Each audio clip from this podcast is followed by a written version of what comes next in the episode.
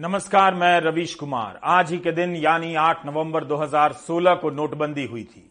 आमतौर पर अपने हर बड़े काम के वार्षिक समारोह मनाने वाली सरकार लगता है नोटबंदी भूल गई है। आज के अखबारों में नोटबंदी जैसे महान फैसले को लेकर विज्ञापन नजर नहीं आए, मगर नोटबंदी के अगले साल बीजेपी ने काला धन विरोधी दिवस मनाया था। अचानक लिया गया यह फैसला इतना भयावह था कि लोगों के हाथ में जमा पूंजी उड़ गई। उनके दुख को कम करने के लिए प्रचार किया गया कि बड़े लोगों का काला धन नष्ट हो रहा है।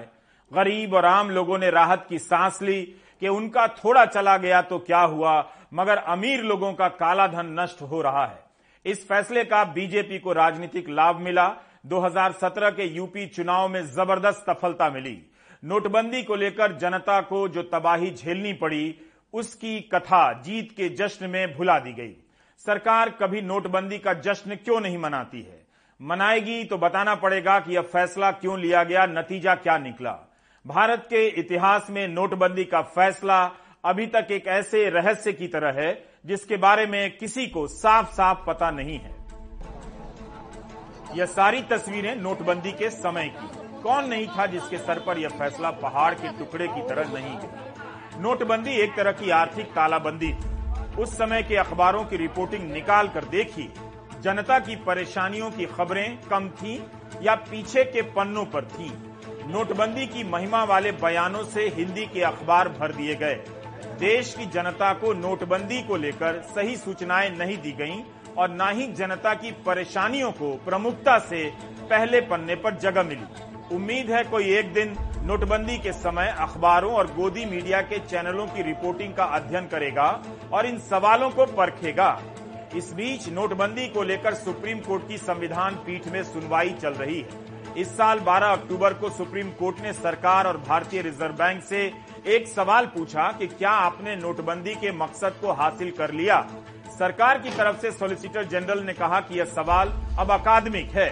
तब जस्टिस ए एस बोपन्ना ने कहा कि जो हुआ उसे तो वापस नहीं किया जा सकता, लेकिन क्या भविष्य में ऐसी शक्ति का इस्तेमाल किया जा सकता है, हम इस सवाल को अनदेखा नहीं कर सकते।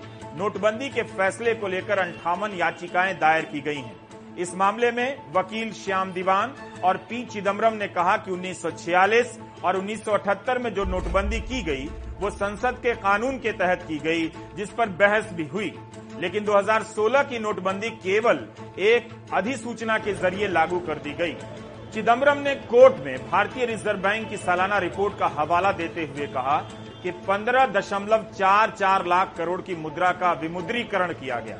नोटबंदी की गई, केवल सोलह हज़ार करोड़ मूल्य की मुद्रा वापस नहीं आई। नोटबंदी के दौरान दशमलव शून्य शून्य दो सात प्रतिशत जाली नोट ही जब्त हुए।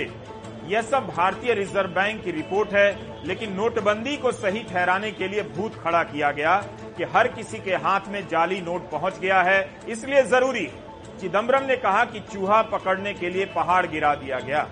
अब तो दो हजार रुपए के जाली नोट पकड़े जाने लगे हैं। नौ नवंबर को अगली सुनवाई होनी है। अदालत भी जानना चाहती है कि क्या सरकार ने इतना बड़ा कदम उठाते समय सोचा कि इसके परिणाम क्या होंगे। जब बैंकों के आगे लाइनें लंबी हो गईं, लोग रात रात भर लाइनों में लगे रहे, तब उस समय के आर्थिक मामलों के सचिव शक्तिकांत दास ने एक बयान दिया था। पंद्रह नवंबर दो हज़ार सोलह के इस बयान में शक्तिकांत दास ने कहा कि बैंकों और ए टी एम के बाहर लाइनें इसलिए लंबी हैं कि अलग अलग जगहों पर एक ही तरह के लोग बार बार जा रहे हैं, ये कहा गया था। यह तर्क कमाल का था कि एक ही तरह के लोग यहां से वहां बैंकों के बाहर लाइन में लग रहे हैं, इसलिए भीड़ है। शक्तिकांत दास अब भारतीय रिजर्व बैंक के गवर्नर हैं। क्या वे सुप्रीम कोर्ट में नोटबंदी के फैसले का बचाव नहीं करेंगे? इस सवाल का जवाब आप खुद भी सोच सकते हैं। नोटबंदी के फैसले की प्रक्रिया क्या थी? किसकी राय हां में थी और किसकी ना में? रिजर्व बैंक की राय हां में थी या पहले ना में थी? इन सब सवालों पर स्पष्ट जवाब नहीं है। याचिका दायर करने के कई साल बीत जाने के बाद अब सुनवाई जोर पकड़ रही है। हम नोटबंदी की स्मृतियों से बहुत दूर निकल आए हैं, मगर उसका आर्थिक असर कितना भयावह था उस पर जवाब तो आना ही चाहिए। क्यों अब सरकार इस दिन को उत्सव के रूप में नहीं मनाती है जिस तरह से नोटबंदी के अगले साल मनाया गया था। नरेंद्र मोदी जिंदाबाद जिंदाबाद जिंदाबाद। नोटबंदी के एक साल बाद आठ नवंबर दो हज़ार सत्रह को बीजेपी जोश में थी। धूमधाम से काला धन विरोधी दिवस मनाया गया। मोदी सरकार के मंत्रियों को अलग अलग राज्यों में प्रेस कॉन्फ्रेंस के लिए भेजा गया। हस्ताक्षर अभियान चलाए गए। प्रधानमंत्री ने भी कई ट्वीट किए और जनता का धन्यवाद किया। उस साल अमित शाह का ट्वीट था कि काला धन विरोधी दिवस मोदी जी के साहसिक नेतृत्व और देश से काले धन और भ्रष्टाचार की समाप्ति के लिए ऐतिहासिक फैसले नोटबंदी को समर्पित हैं। बीजेपी के नेताओं के ट्विटर हैंडल पर जाकर इन पोस्टरों और तस्वीरों को आप आज भी देख सकते हैं। जगह जगह विचार गोष्ठियों का आयोजन हुआ। मध्य प्रदेश में बीजेपी ने कई जगहों पर मशाल जुलूस निकाले। बीजेपी के नेता, समर्थक और आम लोग तरह तरह के पोस्टर के जरिए इसके फायदे गिनाने लगे कि नोटबंदी ने ये कर दिया वो कर दिया। कई प्रकार के पोस्टर और चार्ट बनाए गए जिसमें दावा किया गया कि नोटबंदी के कारण लोग मोबाइल वॉलेट का इस्तेमाल करने लगे हैं, डिजिटल लेन देन बढ़ गई है, जिसका मतलब हुआ काला धन समाप्त हो गया, कैश का चलन बहुत कम हो गया। ऐसे पोस्टरों में दावा किया गया कि नोटबंदी से ही आतंकवाद और नक्सलवाद की कमर टूट गई है, टैक्स पेयर्स की संख्या में अभूतपूर्व वृद्धि हो गई है। दो हज़ार सत्रह में काला धन विरोधी दिवस मनाया गया। क्या वह एक ही साल के लिए था? क्या बीजेपी को भी अब इसके फायदों में यकीन नहीं है, इसलिए वह इससे किनारा करने लगी है? अभी अभी भारतीय रिजर्व बैंक की रिपोर्ट भी आई है कि नोटबंदी के समय की तुलना में इस समय नकदी मुद्रा चलन में इकहत्तर प्रतिशत से अधिक की वृद्धि हो गई है। मिंट की रिपोर्ट है कि इक्कीस अक्टूबर दो हज़ार बाईस को लोगों के हाथ में जो नकदी थी उसका मूल्य करीब इकतीस लाख करोड़ का था।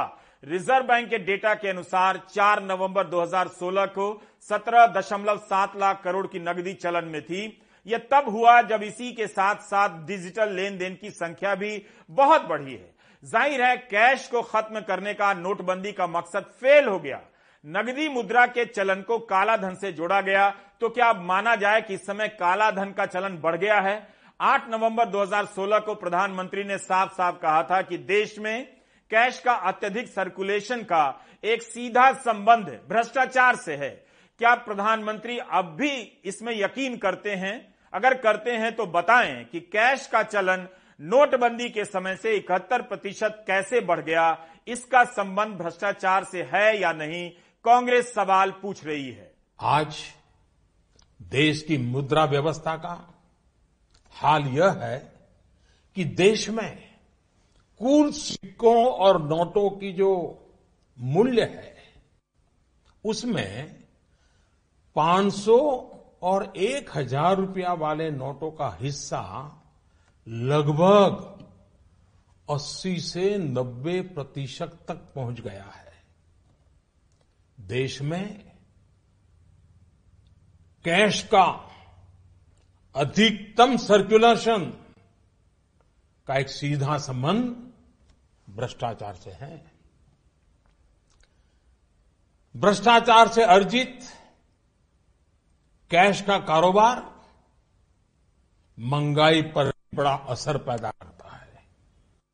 इसकी मार गरीबों को झेलनी पड़ती है। दो हज़ार बाईस में दो हज़ार इक्कीस की तुलना में जो जम्मू कश्मीर में जो टेरर एक्टिविटीज के जो कैंप है, जो टेरर कैंप है, जो दो हज़ार इक्कीस में डेढ़ सौ थे, वो दो हज़ार इक्कीस बाईस में डेढ़ सौ से बढ़ के सवा दो सौ हो गए। टेरर डेढ़ सौ से सवा दो सौ। फेक करेंसी, पाँच सौ की फेक करेंसी में एक सौ दो प्रतिशत इजाफा, दो हज़ार के नोट में पचपन प्रतिशत इजाफा।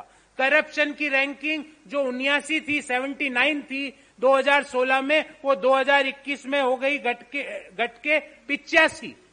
ब्लैक मनी चौदह साल के हाईएस्ट अमाउंट है स्विस बैंकों में, तीस हज़ार पाँच सौ करोड़ रुपया। और कैशलेस लैश कैश करते करते जो मनी इन सर्कुलेशन है आज इकोनॉमी में, उसमें बहत्तर प्रतिशत का इजाफा।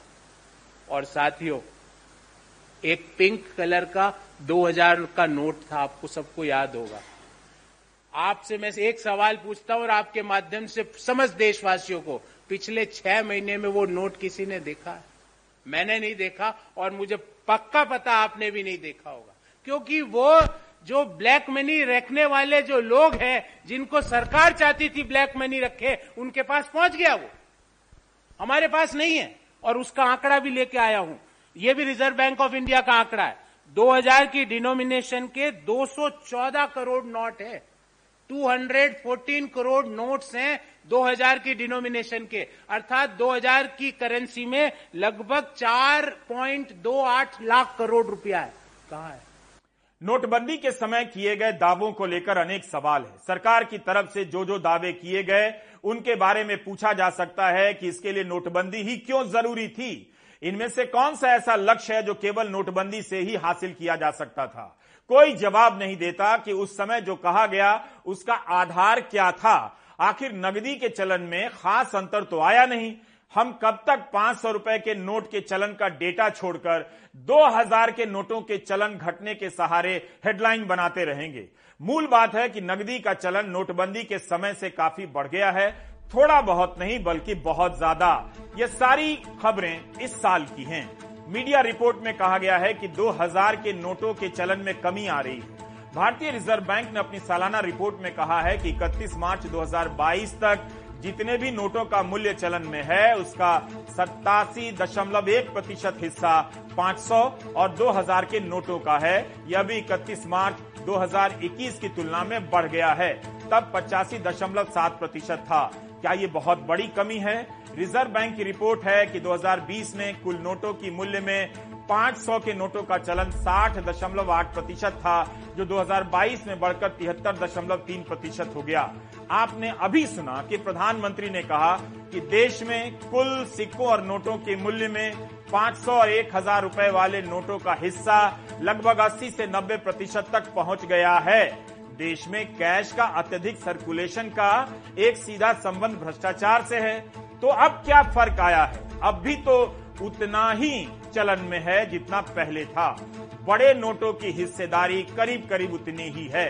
किसी को पता नहीं था कि नोटबंदी आने वाली है। नोटबंदी लागू होते ही वह समय तमाम अफवाहों से भर गया।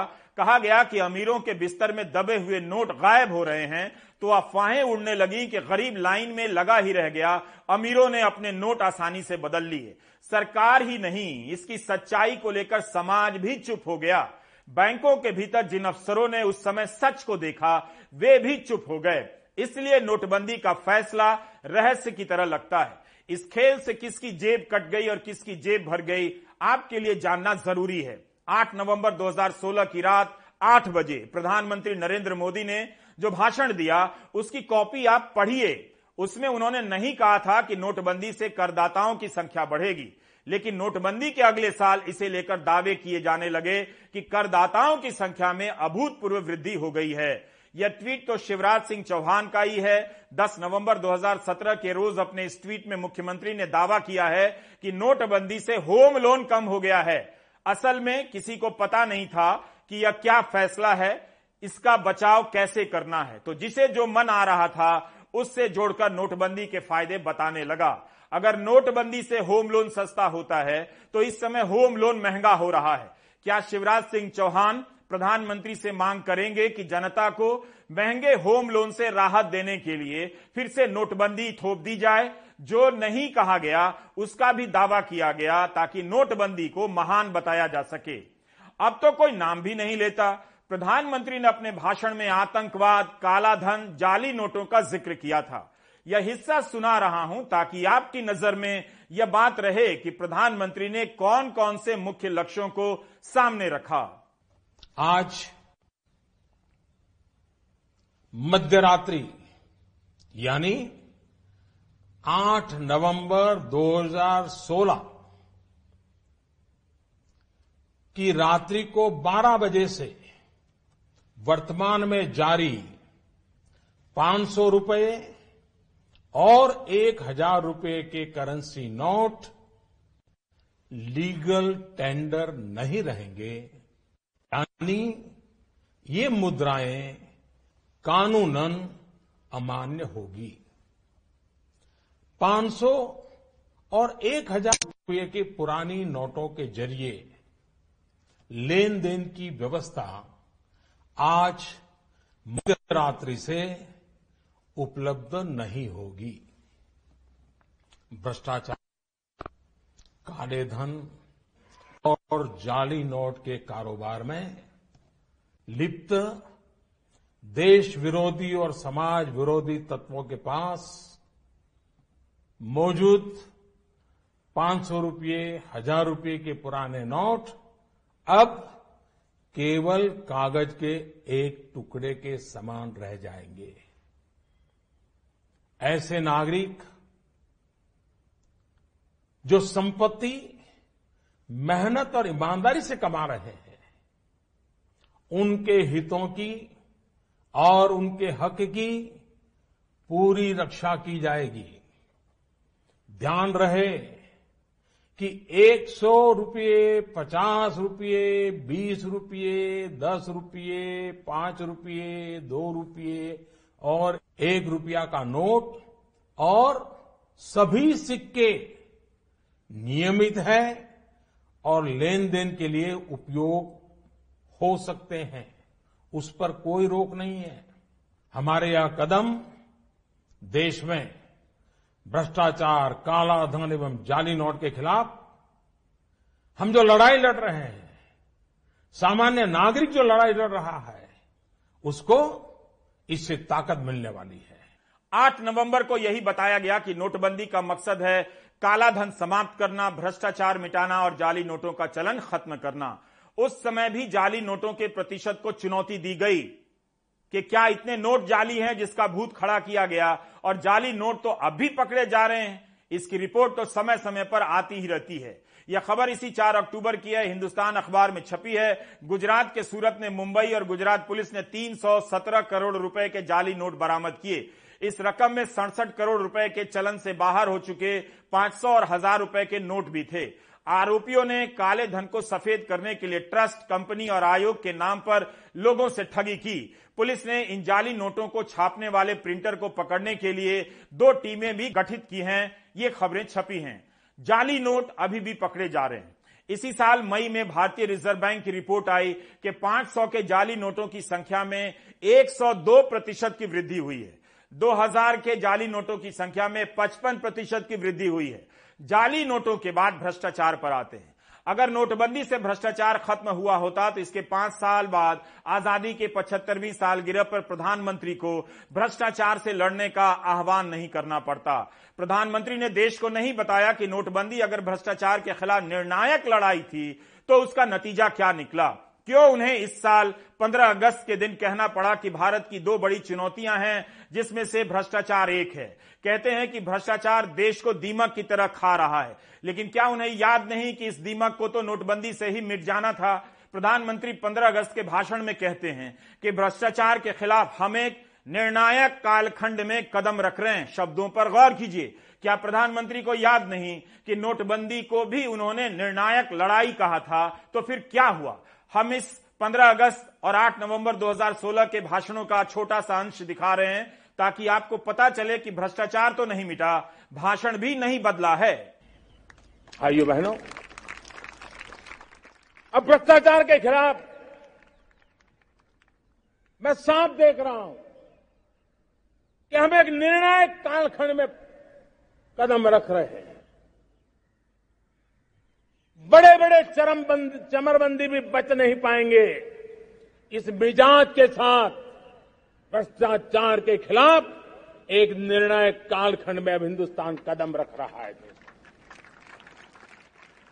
और मैं लाल किले की प्राचीर से बड़ी जिम्मेवारी के साथ कह रहा हूं। और इसलिए भाइयों बहनों, भ्रष्टाचार दीमक की तरह देश को खोखला कर रहा है। मुझे इसके खिलाफ लड़ाई लड़नी है, लड़ाई को तेज करना है, निर्णायक मोड़ पे लेकर के ही जाना है। तब मेरे एक सौ तीस करोड़ देशवासी, आप मुझे आशीर्वाद दीजिए, आप मेरा साथ दीजिए।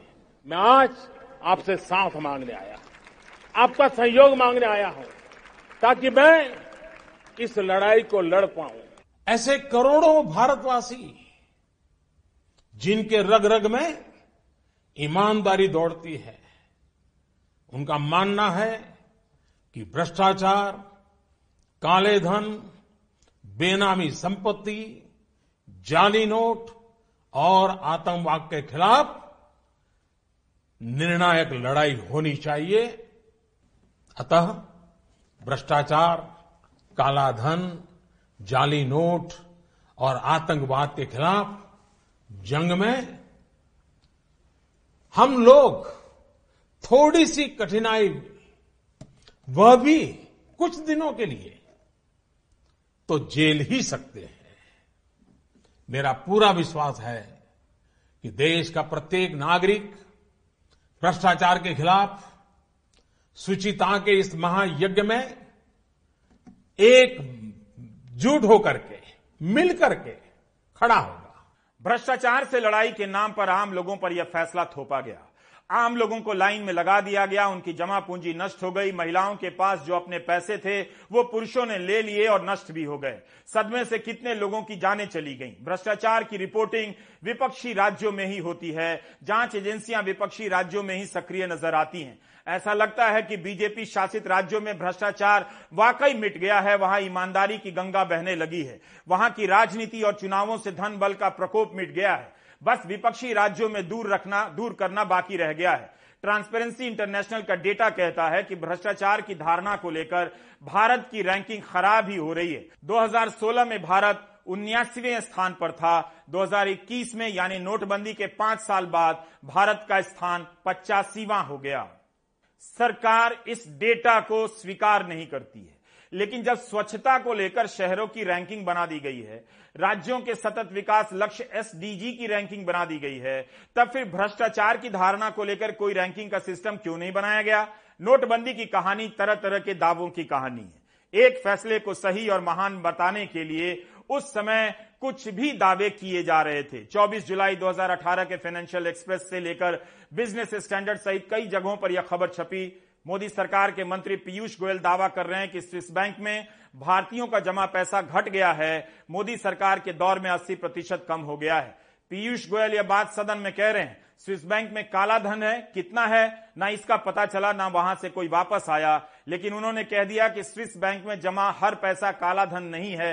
यह बयान अरुण जेटली का भी है, लेकिन दो हज़ार चौदह के पहले तो इस तरह से बात नहीं कही जाती थी। हमने पीयूष गोयल के बयान का यह हिस्सा इसलिए भी दिखाया कि हम बता सकें कि इन मामलों में कैसे कैसे बयान दिए जा रहे थे। उस समय तो आपको लगता होगा कि वाह क्या बात है, कमाल हो रहा है, जैसे पहले कभी नहीं हुआ। चौबीस जुलाई दो हज़ार अठारह के बयान के ठीक सात दिन पहले वित्त राज्य मंत्री शिव प्रसाद शुक्ला लोकसभा में क्या जवाब देते हैं वो भी जानिए। अभी आपने देखा कि चौबीस जुलाई दो हज़ार अठारह के फाइनेंशियल एक्सप्रेस में पीयूष गोयल का बयान छपा है कि मोदी राज में स्विस बैंक में भारतीयों का जमा पैसा अस्सी प्रतिशत कम हुआ है, लेकिन उसी साल और इस बयान के ठीक सात दिन पहले वित्त राज्य मंत्री शिव प्रसाद शुक्ला लोकसभा में एक जवाब देते हैं। यह उसी जवाब की कॉपी है। पंद्रह सांसदों ने सरकार से पूछा कि क्या दो हज़ार सोलह में स्विस बैंक में भारतीयों के जमा पैसे में पैंतालीस प्रतिशत की कमी आई है। तब वित्त राज्य मंत्री कहते हैं कि भारत सरकार के पास ऐसी कोई जानकारी नहीं है। वित्त राज्य मंत्री मीडिया रिपोर्ट का हवाला देते हुए बताते हैं किस साल कितना पैसा जमा हुआ था, लेकिन एक हफ्ते बाद कार्यकारी वित्त मंत्री के रूप में पीयूष गोयल कहते हैं, पूरी जानकारी देते हैं कि अस्सी प्रतिशत की कमी आ गई। उनके पास कहां से आई ये जानकारी जो उनके राज्य मंत्री के पास नहीं थी? इसी साल छब्बीस जुलाई को लोकसभा में सांसद विंसेंट पाला ने सवाल किया कि पिछले दस वर्षों में स्विस बैंक में कितना कालाधन जमा हुआ, तो सरकार जवाब देती है कोई जानकारी नहीं है। लेकिन आपको चुनावों में कितनी बार बताया गया कि स्विस बैंक में कालाधन जमा है? क्या यह जानकारी तब नहीं थी, या झूठ बोलकर जनता को भरमाने के लिए स्विस बैंक में कालाधन का भूत खड़ा किया गया? उस समय नोटबंदी को ऐसा मास्टर स्ट्रोक बताया गया कि लोगों को लगा कि कोई कमाल का फैसला है, सवाल मत करो, ये हमारी समझ से बाहर का कदम है। जैसा जैसा कहा गया लोग वैसा वैसा करते रहे। नोटबंदी के अगले ही दिन नौ नवंबर को राहुल गांधी ने ट्वीट कर दिया कि मिस्टर मोदी ने एक बार फिर साबित कर दिया कि आम लोगों, किसानों और छोटे दुकानदारों, गृहिणियों की कितनी कम परवाह करते हैं। आम लोगों को अराजकता में झोंक दिया, जबकि काला धन के असली खिलाड़ी अपने धन को सोना, चांदी और मकानों में लगाकर विदेशों में बैठे होंगे। शानदार मिस्टर मोदी, ये उनका ट्वीट था। राहुल गांधी नोटबंदी की आलोचना में सड़क पर उतर गए, बैंकों के बाहर कतारों में लगे लोगों से मिलने लगे। नौ नवंबर दो हज़ार सोलह को राहुल ने एक सवाल पूछा कि एक हजार का नोट हटाकर दो हजार का नोट लाने से काले धन का संग्रह मुश्किल कैसे हो गया। राहुल के सवाल सटीक थे, मगर उनकी विश्वसनीयता उस वक्त इतनी कमजोर थी कि उन्हें ट्रोल किया जाने लगा। जनता ने राहुल के सवालों को ही ठुकरा दिया और मोदी पर विश्वास किया। आठ नवंबर दो हज़ार अठारह को कांग्रेस ने विश्वासघात दिवस के रूप में मनाया था। राहुल इन दिनों पदयात्रा पर हैं। उनकी पदयात्रा के बासठ दिन हो गए हैं। राहुल ने केरल, तमिलनाडु, कर्नाटक, तेलंगाना की यात्रा पूरी कर ली है। अब वे महाराष्ट्र में हैं। जब भी आठ नवंबर का दिन आता है, राहुल गांधी का ट्वीट भी आता है। वे नोटबंदी को लेकर अपनी आलोचना पर अब भी कायम हैं। आज राहुल गांधी ने ट्वीट किया कि काला धन नहीं आया, बस गरीबी आई। इकोनॉमी कैशलेस नहीं, कमजोर हुई है। राजा ने नोटबंदी में पचास दिन का झांसा देकर अर्थव्यवस्था का डिमोलिशन कर दिया। आपको याद होगा, नोटबंदी के समय प्रधानमंत्री ने देश से पचास दिन का समय मांगा था, लेकिन अब नहीं बताते कि यह फैसला क्यों लिया गया। आज राहुल गांधी ने अपने पुराने बयानों का वीडियो ट्वीट किया है कि तब और उस वक्त उन्होंने क्या क्या कहा था। प्रधानमंत्री आए, नोटबंदी की, आपको कहा काले धन के खिलाफ लड़ाई है, पूरा देश बैंक के सामने खड़ा था। This step has resulted in a massive inconvenience to large numbers of poor people. काले धन के खिलाफ कुछ नहीं हुआ। नोटबंदी कोई गलती नहीं थी, नोटबंदी आपके ऊपर आक्रमण था। नरेंद्र मोदी जी ने देश की जनता का पैसा लेकर सीधा हिंदुस्तान के सबसे बड़े क्रोनी कैपिटलिस्ट के जेब में डाला। The intention was to help the most corrupt people in this land change their money from black to white. करोड़ों लोगों का रोजगार नष्ट कर दिया। नोटबंदी करके देश की इकोनॉमी की धज्जियां उड़ा दी। The way scheme of monetization has been implemented will hurt agricultural growth in our country, will hurt small industry, and my own feeling is G D P of the country can decline by about two percentage point as a result of what has been done. इन्होंने दो हिंदुस्तान बनाने के लिए किया है, एक अमीरों का हिंदुस्तान और दूसरा हिंदुस्तान जिसमें लाखों करोड़ लोग रहते हैं, गरीबी में रहते हैं।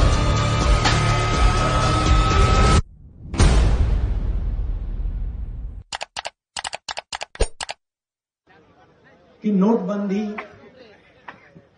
काले धन को मिटाने के लिए नहीं की गई। नोटबंदी जो हमारे छोटे व्यापारी हैं, स्मॉल और मीडियम बिजनेस चलाने वाले लोग हैं, जो हमारे किसान हैं, उन पर आक्रमण था और उसका नतीजा आज तक हिंदुस्तान के हर गरीब को दिख रहा है। नोटबंदी के बाद उन्होंने गलत जीएसटी लागू की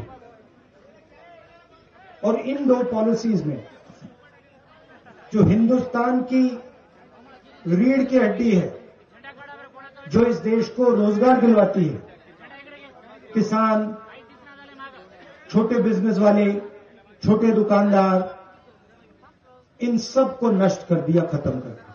इसी तरह का वीडियो सरकार भी ट्वीट कर सकती थी, नोटबंदी का फायदा बताते हुए और तमाम सवालों के जवाब देते हुए। अब तो पचास दिन भी बीत गए हैं, न जाने कितने पचास दिन बीत चुके हैं। मैंने सिर्फ देश से पचास दिन मांगे हैं, पचास दिन। तीस दिसंबर तक मुझे मौका दीजिए मेरे भाइयों बहनों। अगर तीस दिसंबर के बाद कोई मेरी कमी रह जाए, कोई मेरी गलती निकल जाए, कोई मेरा गलत इरादा निकल जाए, आप जिस चौराहे में मुझे खड़ा करेंगे, मैं खड़ा होकर के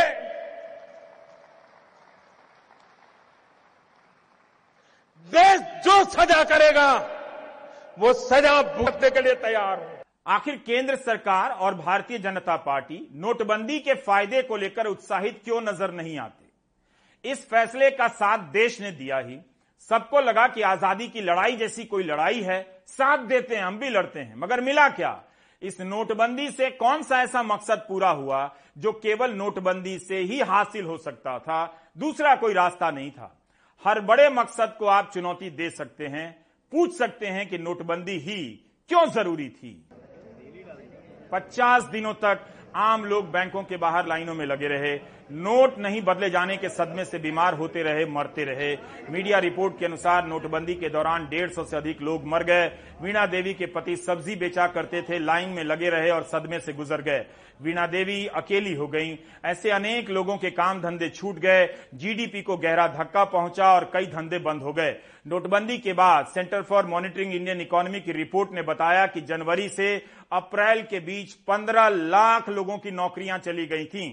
सबसे ज्यादा मार पड़ी औरतों पर, जिनके पास घर खर्च से बचाए गए बरसों की पूंजी थी। उनका पैसा सामने आ गया और नष्ट हो गया। आम जनता की क्रय शक्ति खत्म हो गई। नोटबंदी के वक्त जो लोग भारत से बाहर थे, उनके पास भी बड़ी मात्रा में नोट नष्ट हो गए। सरकार ने कुछ दिनों के लिए रिजर्व बैंक में पैसा बदलवाने की योजना बनाई, लेकिन वहां एनआरआई से ज्यादा आम लोग पहुंच गए। राजस्थान से आए एक बुजुर्ग रोने लगे कि दस हजार रुपया उनकी पूंजी है, नष्ट हो जाएगी। इस तरह कई लोगों का पैसा बर्बाद हो गया। लोगों के पास खाने तक के पैसे नहीं बचे। रो रहा है क्या? अकेली कांग्रेस रो रही है, ये परिवार रो रहा है। क्यों? उनका चार पीढ़ी का जमा कराया चला गया, इसलिए रो रहे हैं। आंसू नहीं सूख रहे। अरे जवान जोध बेटा मर जाता है तो भी बूढ़ा बाप साल भर में संभल जाता है। इनका कितना लूट गया होगा कि दो तीन साल के बाद भी अभी संभल नहीं पा रहे हैं। सारे सवाल प्रधानमंत्री की चुनावी सफलता की आड़ में पीछे धकेल दिए जाते हैं। शायद हम इस दौर में कभी न जान पाए कि इसके पीछे किस तरह की मंशा थी, जो जनता के सामने रखी गई उसका क्या हुआ, उसका हाल आप देख भी रहे हैं। कम से कम यही सवाल पूछा जा सकता है कि नोटबंदी के अगले साल प्रधानमंत्री ने सात नवंबर दो हजार सत्रह को चौदह ट्वीट किए। ट्वीट के साथ नोटबंदी के फायदे बताने वाले कोई ना कोई पोस्टर हुआ करता था। जब इतना फायदा ही हुआ था तो इस साल क्यों भुला दिया गया? वह भी तब जब इस साल पंद्रह अगस्त को प्रधानमंत्री ने भ्रष्टाचार के खिलाफ निर्णायक लड़ाई की अपील की है। क्या अब नोटबंदी भ्रष्टाचार से लड़ने का निर्णायक हथियार नहीं है? आखिर गोदी मीडिया कब तक बेरोजगारी को जनता के बीच से गायब रख पाएगा? टीवी के पर्दे से इस समस्या को हटा देने से यह समस्या दूर नहीं हो जाती। हमने सात नवंबर के प्राइम टाइम में दिखाया कि हरियाणा में ग्रुप सी और डी की आरंभिक परीक्षा के लिए दस लाख से ज्यादा नौजवानों ने आवेदन किया है।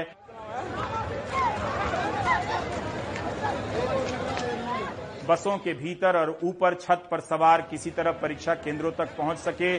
छात्रों की इन तस्वीरों को देखकर आप समझ सकते हैं कि बेरोजगारी का आलम क्या है।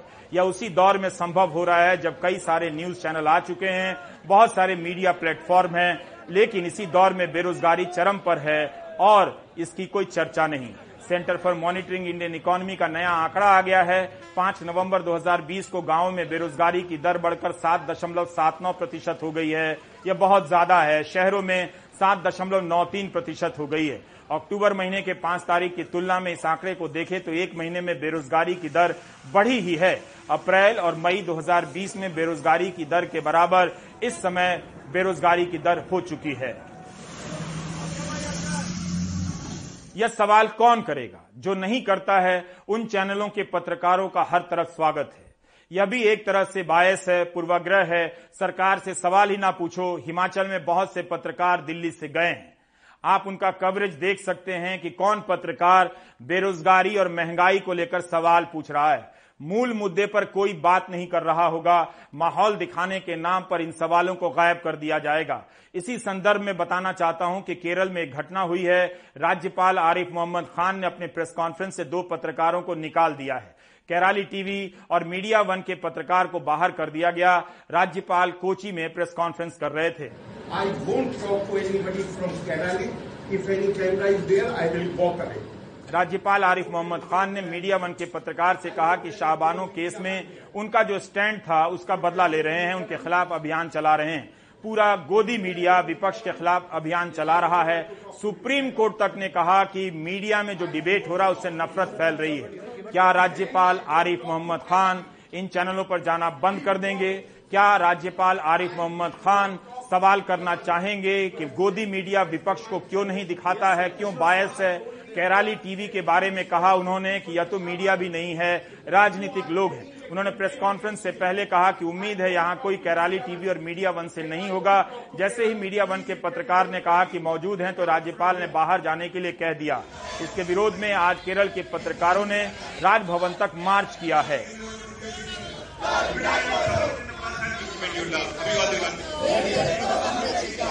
गोदी मीडिया ही अब स्वतंत्र मीडिया है। वह हर तरह की जवाबदेही से स्वतंत्र है।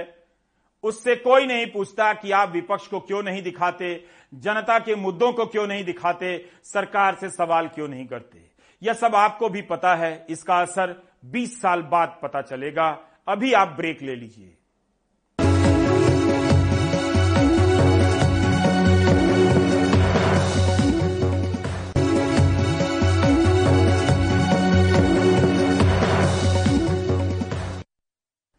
हिमाचल विधानसभा चुनाव में पुरानी पेंशन की बहाली का मुद्दा जोर पकड़ रहा है। क्या सरकारी कर्मचारियों का समूह, रिटायर्ड सरकारी कर्मचारियों का समूह राजनीतिक दलों को मजबूर कर देगा कि इस मुद्दे पर अपना स्टैंड साफ साफ रखें?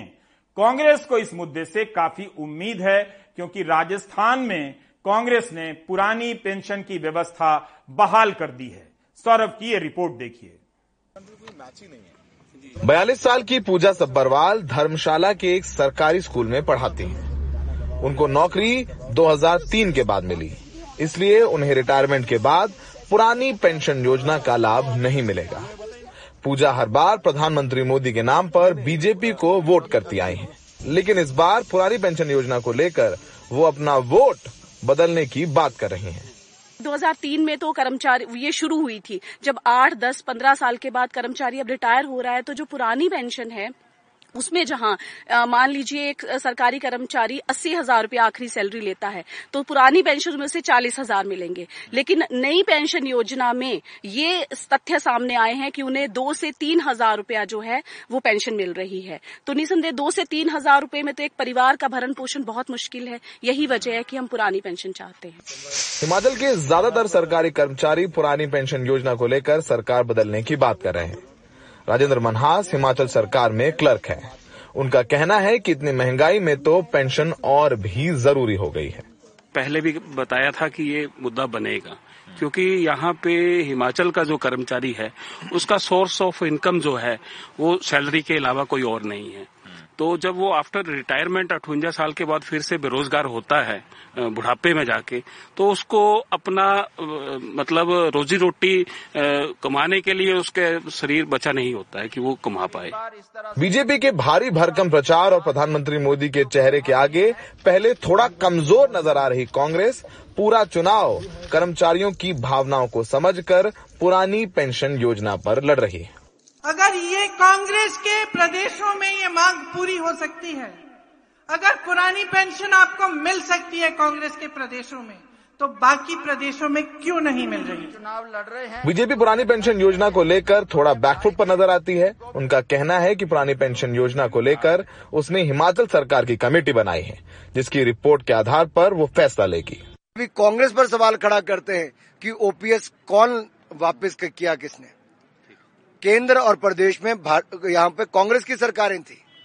कांग्रेस की सरकार ने ओपीएस खत्म किया, एनपीएस लाए, लेकिन जब हमारी सरकार आई तो हमने एनपीएस में भी दस परसेंट से बढ़ाकर उसको चौदह परसेंट करने का काम किया। बागियों से पहले ही बीजेपी परेशान है। उसके लिए सबसे ज्यादा उम्मीद प्रधानमंत्री मोदी के चेहरे से है। प्रचार के आखिरी दो दिनों में पीएम मोदी हिमाचल में दो रैलियां करने जा रहे हैं। चुनौती यहाँ के राज्य कर्मचारी हैं, क्योंकि कहा जाता है कि हिमाचल में जो राज्य कर्मचारी, सरकारी कर्मचारी, रिटायर्ड कर्मचारी चाहते हैं, सरकार उसकी बनती है।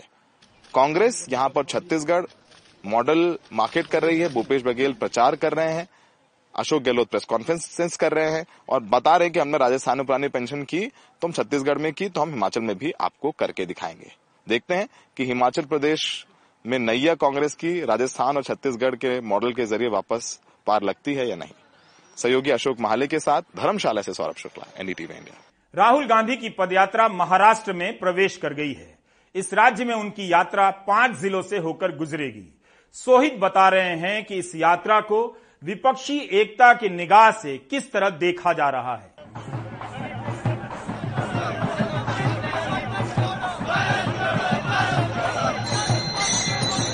मंगलवार के दिन इसी तरह नाचते गाते राहुल गांधी की भारत जोड़ो यात्रा महाराष्ट्र के नांदेड़ से गुजरती नजर आई। सोमवार रात तेलंगाना की अपनी यात्रा पूरा कर कांग्रेस नेता राहुल गांधी नांदेड़ के देगलूर इलाके में पहुंचे और महाराष्ट्र में चौदह दिनों की अपनी यात्रा की उन्होंने शुरुआत की। सोमवार रात छत्रपति शिवाजी महाराज की प्रतिमा पर अभिवादन के बाद राहुल गांधी ने केंद्र सरकार पर हमला बोला। नोटबंदी ने, जीएसटी ने एक रास्ता बंद किया, प्राइवेटाइजेशन दूसरा रास्ता बंद कर रहा है, तो ये देश की हालत है। और इन पॉलिसियों का लक्ष्य हिंदुस्तान की गरीब जनता को डराने का है, किसान को डराने का, मजदूर को डराने का, युवा को डराने का। इस यात्रा में बड़े पैमाने पर जुट रही भीड़ देखकर कांग्रेस दावा कर रही है कि इससे देश को भी फायदा होगा। कन्हैया कुमार से लेकर योगेंद्र यादव तक कई नेता इस यात्रा में चलते दिखे। भारत जोड़ो यात्रा लोगों की भावनाओं को जोड़ने के लिए है, लोगों की उम्मीदों को जोड़ने के लिए है। भारत जो ज्योग्राफिकली जुड़ा हुआ है वो इमोशनली भी जुड़ा रहे, पॉलिटिकली भी जुड़ा रहे, इकोनॉमिकली भी जुड़ा रहे, कल्चरली रिलीजियसली भी जुड़ा रहे। यही भारत जोड़ो यात्रा का एक साउंड मैसेज है। सन दो हज़ार उन्नीस में जिस तरह से बीजेपी को वॉक ओवर दे दिया गया चुनाव में, तो मैंने कहा था इससे तो अच्छा मर जाओ तुम। कहते हैं ना कि अगर ये कर रहा है तो मर जाओ तुम, ये मैंने कहा था इसलिए कि बीजेपी का मुकाबला क्यों नहीं कर रही। मगर आज अगर वो कांग्रेस बीजेपी का मुकाबला करने के लिए सड़क पे उतरी है तो मेरा फर्ज होता है उसका समर्थन करना। सत्तावन वर्षीय वृंदा शेरे स्वतंत्रता सेनानी परिवार से आती हैं। सन उन्नीस सौ पचासी में वो राजीव गांधी से मिली थी और इस यात्रा में वो केवल राहुल गांधी से मिलने के लिए दो दिनों से चल रही हैं। मंगलवार के दिन राहुल गांधी से उनकी मुलाकात हुई। हाँ, तो उन्होंने पूछा क्या हुआ, तो मैंने बोला बैक बैक पेन है, so you are walking with the pain. मैंने बोला हाँ। Are you not treating it? तो मैंने बोला नहीं, it is beyond treatment because my entire spinal cord is damaged.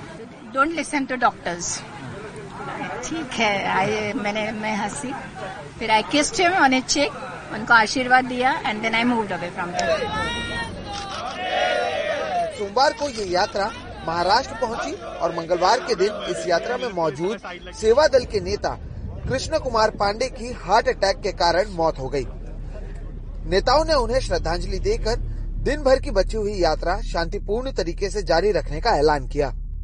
Maharashtra के चौदह दिनों की अपनी इस यात्रा में राहुल गांधी पांच जिलों का दौरा करेंगे और इस सब के बीच जो महाराष्ट्र के मुद्दे हैं, वो चाहे किसानों का मुद्दा हो या फिर महाराष्ट्र के जो प्रोजेक्ट्स हैं वो बाहर जाने का मुद्दा हो, वो राहुल गांधी उठाएंगे।